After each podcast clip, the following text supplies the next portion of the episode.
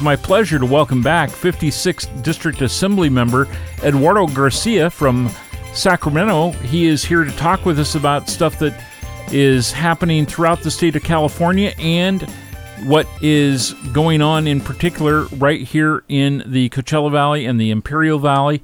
And Eduardo, first of all, thank you for coming back. Happy California Agriculture Day. Thank you, John, for having us, and uh, thank all of our farmers and uh, their uh, partners at the hip, our farm workers, for uh, continuing to do what they do day in and day out to make sure that the, the shelves at the stores are supplied, that our tables have food on them, and ultimately that um, during this entire pandemic, uh, there's been uh, very little to none when it comes to an interruption of the food chain supply. But uh, clearly, a lot of work to be done. So thank you to our farmers and and uh, the farm workers who uh, who make that happen. Yeah, and this is a actually it's a national agriculture day. I shouldn't limit it to just California, but of course we feed a lot of the nation. Not to mention uh, all of our residents here in the Golden State. And this year their theme is celebrating resilience, and you can find out more about this on the California Department of Food and Agriculture website if you'd like to go check that out, when we put this up later on our podcast, I will include the link to that address for you. What exactly do people do on Ag Day?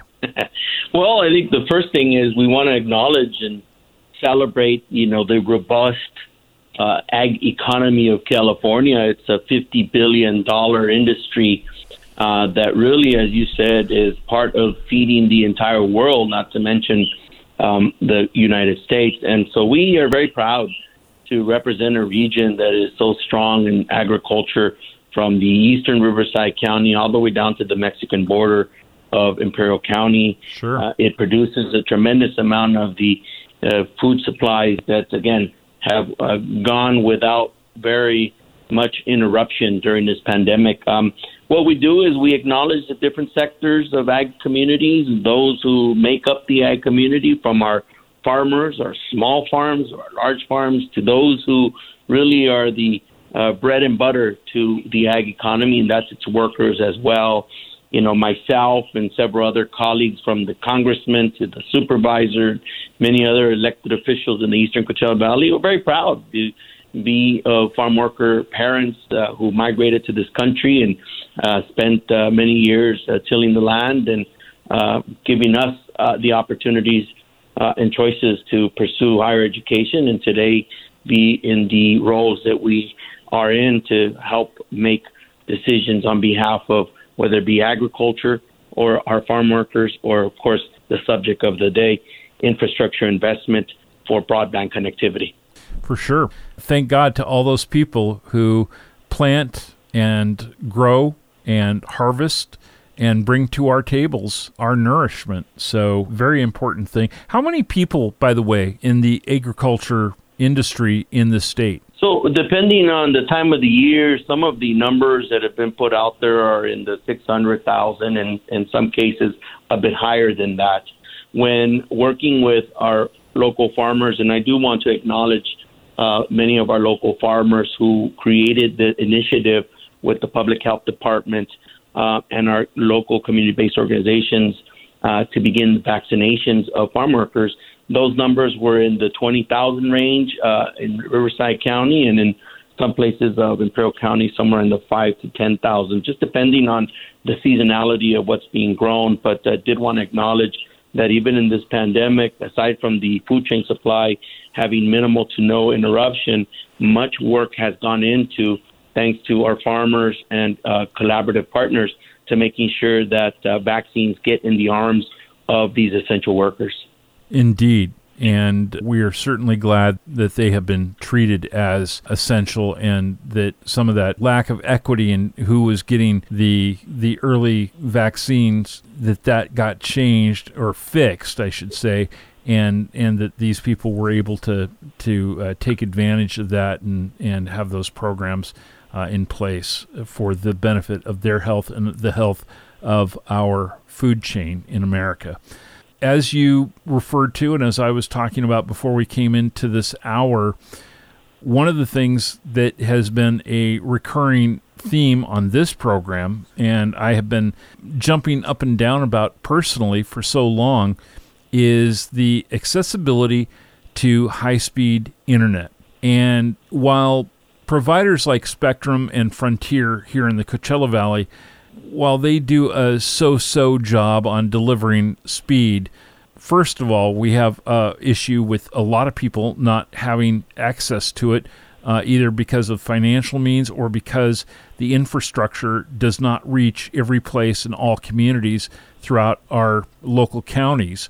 Um, and another being that you know people there are many people who are income limited and unable to afford the cost of computers and there are so many things that we rely on today with technology uh, to be able to access those services. I, I can think just in the course of what we've been dealing with with the pandemic things like being able to file for uh, government assistance programs like pandemic related unemployment or other services for people who are shortchanged on on being able to keep a roof over their family heads and and food in the mouths and so on and so forth. If you don't have a computer or a tablet, you're screwed. And if you don't have access to a lot of high speed uh, bandwidth, you may also be uh, unable to use many of these services, which can really be bogged down if you're not among the digital elite, I guess we could say. So, for years, I, I have been sitting here watching Eduardo, the uh, Riverside County IT group that did their best to put something together called uh, Rivco Connect. And they reached out to the community of providers of you know companies that provide high speed bandwidth and they asked them to present a proposal a few years ago that would get them a kind of an exclusive contract with the county for its IT services along the way, but where they would agree to put in gigabit service to every home address in Riverside County and to every business address, and that they would guarantee that there was at least gigabit service available for $80 a month to homes and $500 a month to businesses. That fell flat on its face after a couple of years of all the planning and because none of the providers could see a way to be able to recover their investment. Like a lot of folks who have been screaming and yelling for high speed internet, my business for sure uh, requires that. It was very frustrating to think why can't we get all of our leaders together, state, county, local, tribal, etc., and get them to work on a plan to have a bond measure where the government would at least lay the infrastructure and then it could be recovered by spreading the cost across the whole community, the state, etc. And then, if it's necessary, having private enterprise come in and operate providing the services, but at least getting it in place. And then I see that about four years ago, you really got involved as a sponsor of a piece of legislation where the idea was to help with high speed bandwidth in the form of AB 1665. Yeah, that's correct, John. And you've certainly um, depicted uh, the kind of historic background on where where we find ourselves today. And this pandemic has clearly amplified the challenges that exist when it comes to broadband connectivity, uh, more so in places uh, that are rural, uh, not as dense as some of the communities uh, throughout the state.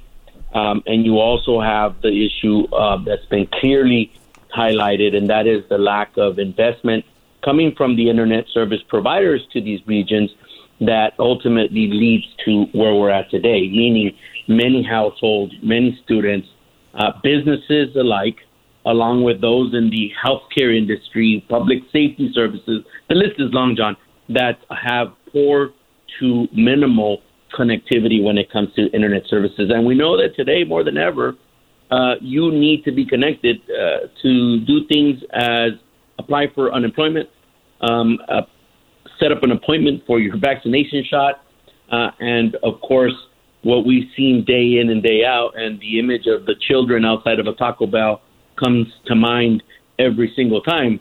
The need for our students uh, to connect for purposes of distance learning. Right. Um, that's why. And people who've needed to see doctors for all sorts of reasons having to use telehealth services too. That's correct. Um, you know, there are some areas of the state that have been utilizing telehealth services to get to hard to reach populations. But the fact is, is that capacity issues, speed issues, um, have also hindered uh, the ability to adequately and efficiently provide medical attention to certain Californians. Um, and so that's why we've introduced the bond uh, in partnership with uh, Al Muratsuchi from Redondo Beach and Miguel Santiago from the East Los Angeles area. It's a $10 billion bond that would address what is close to an $8 billion infrastructure need, according to the Public Utilities Commission, to ensure that public uh, uh, agencies like uh, cities, school districts, county agencies, uh, public health uh, institutions have the ability to develop uh, their network for purposes of connecting their constituency. And that's a very different approach than what we've traditionally depended on, which is the internet service providers to build out this infrastructure.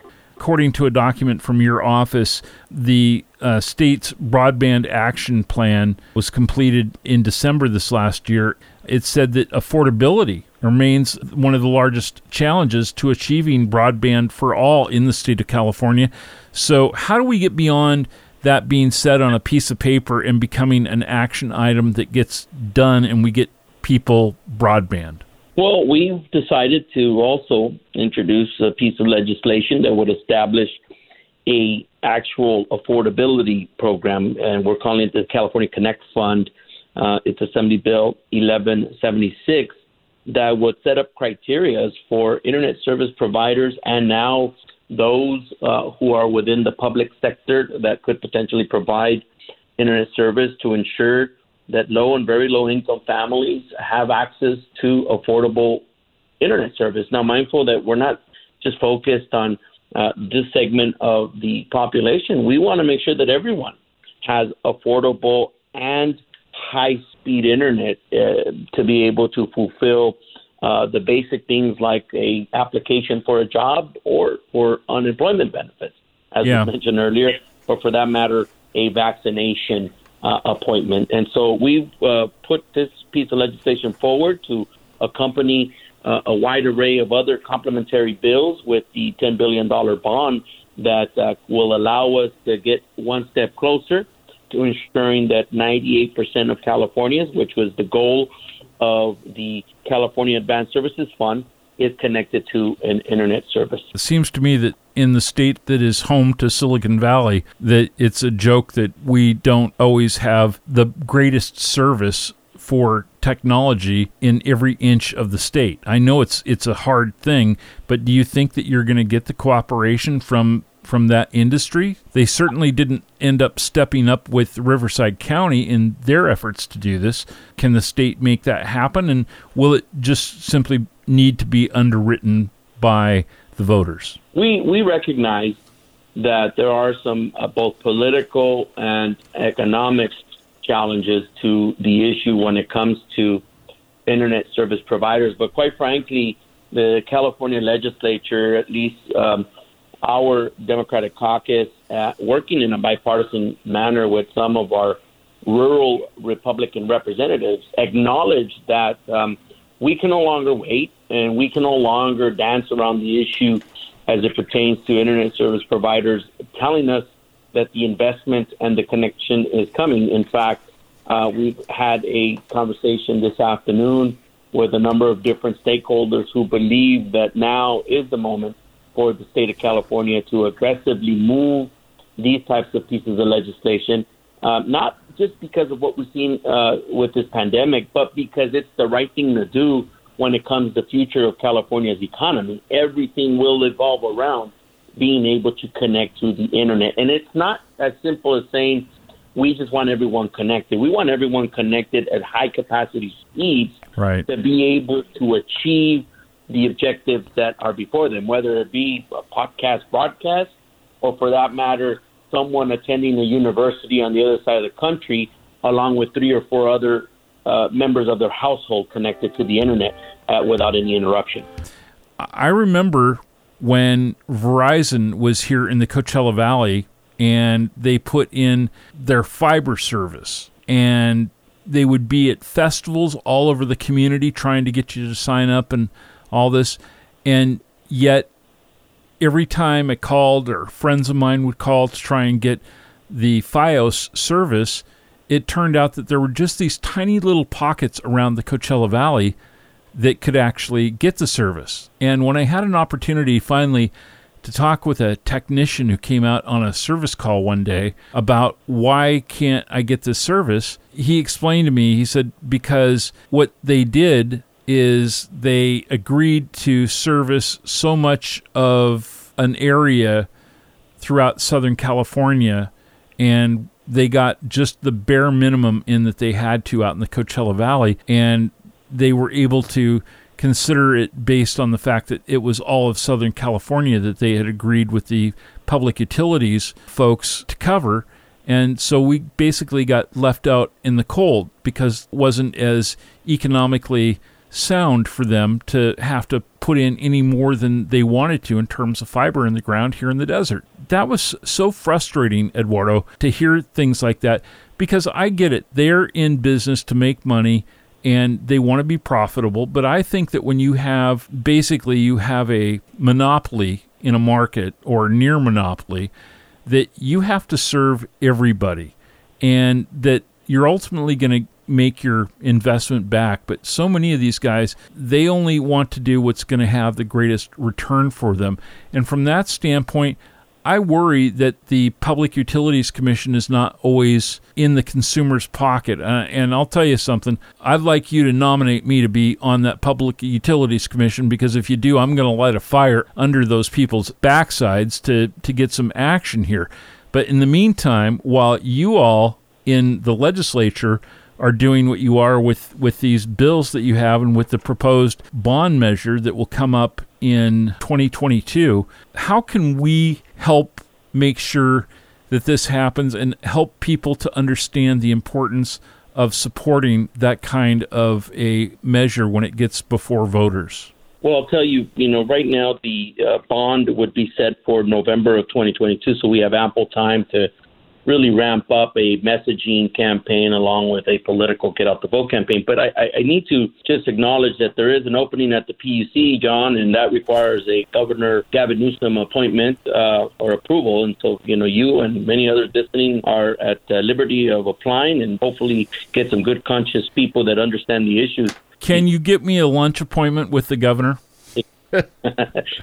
Governor's been a little busy right now, and we're going to make sure that uh, he stays uh, constructively busy doing the job of uh, Californians, making sure that uh, vaccines are getting in everyone's arm and making sure that we get the eco- economic recovery going. But we certainly can work on that. Let me let me just uh, touch back on your on your question, and that is that we have uh, about 10 to 11 bills that are out there that complement this bond measure that focus on all of the both systemic and regulatory challenges that exist uh, for us to be able to deliver adequate and efficient internet service to all Californians.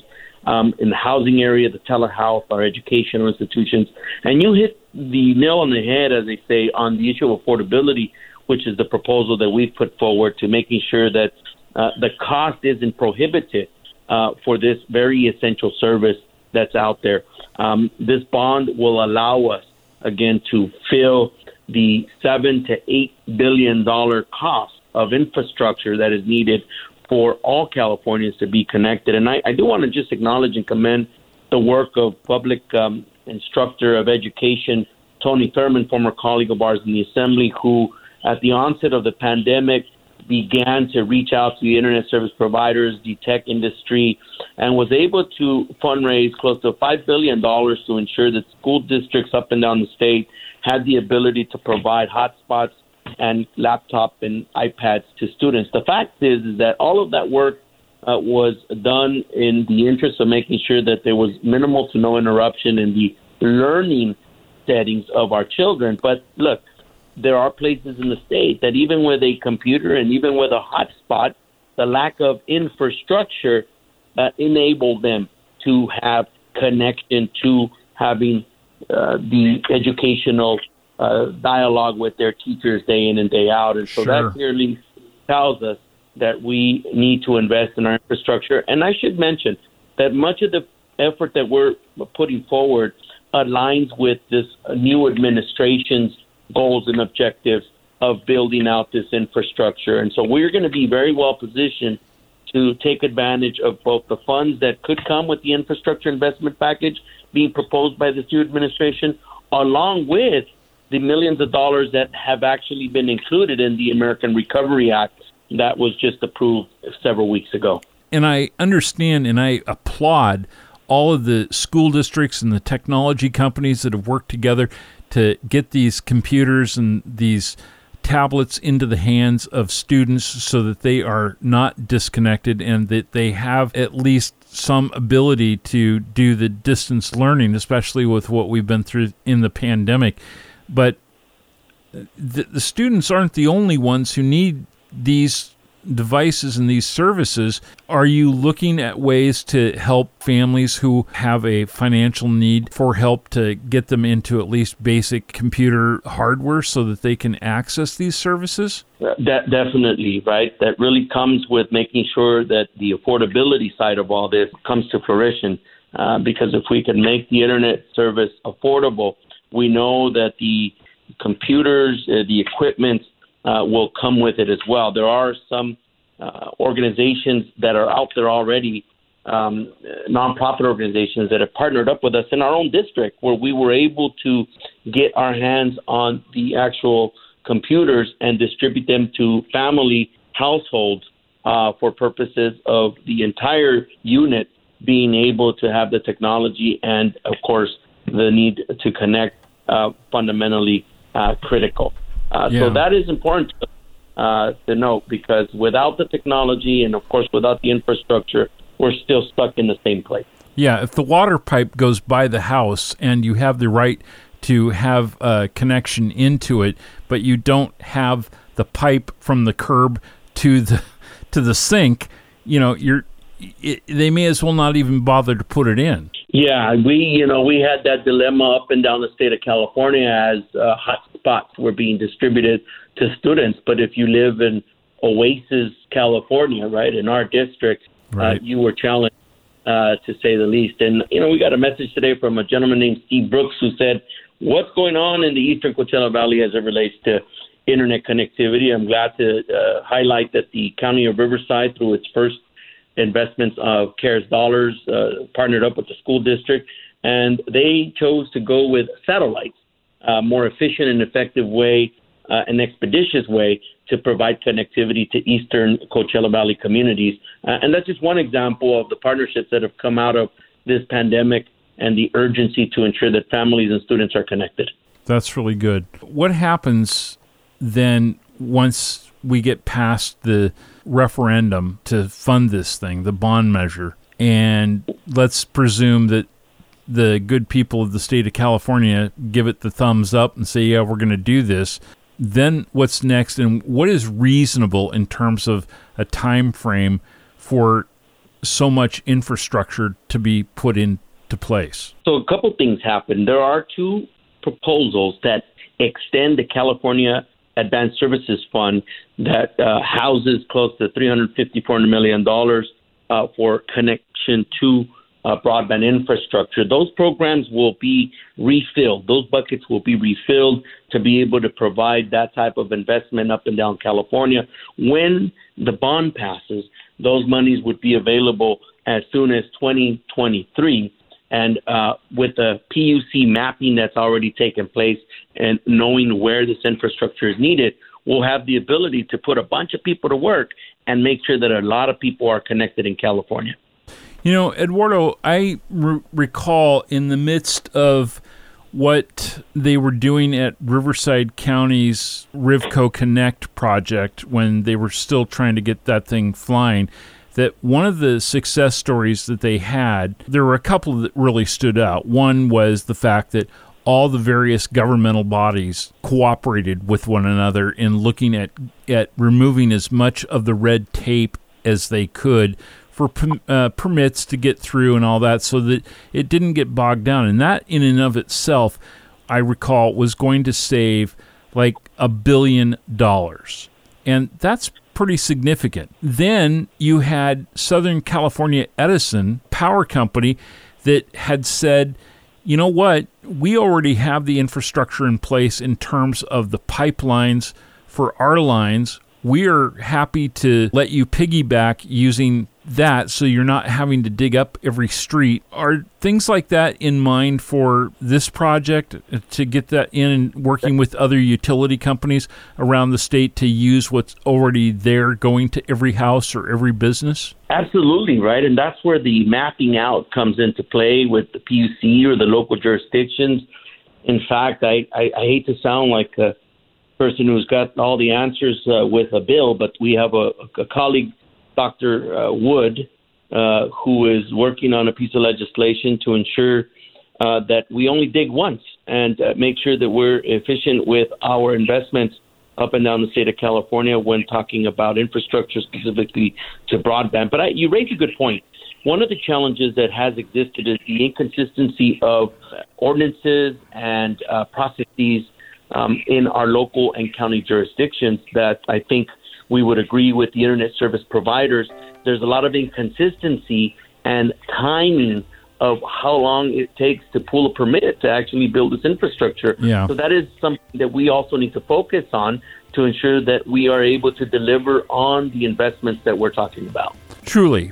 And thank you once again for coming on and spending so much time talking with us about these things that are going to matter in everybody's everyday life. And I appreciate your being so candid with us. I will look forward to our doing it again soon. And I hope you have a great day. Thank you, John, and everyone listening. That is our Assembly member, Eduardo Garcia. He represents the 56th California Assembly District, and we will continue with more of the John McMullen Show and wrap things up in just a moment. Stay with us. Bye.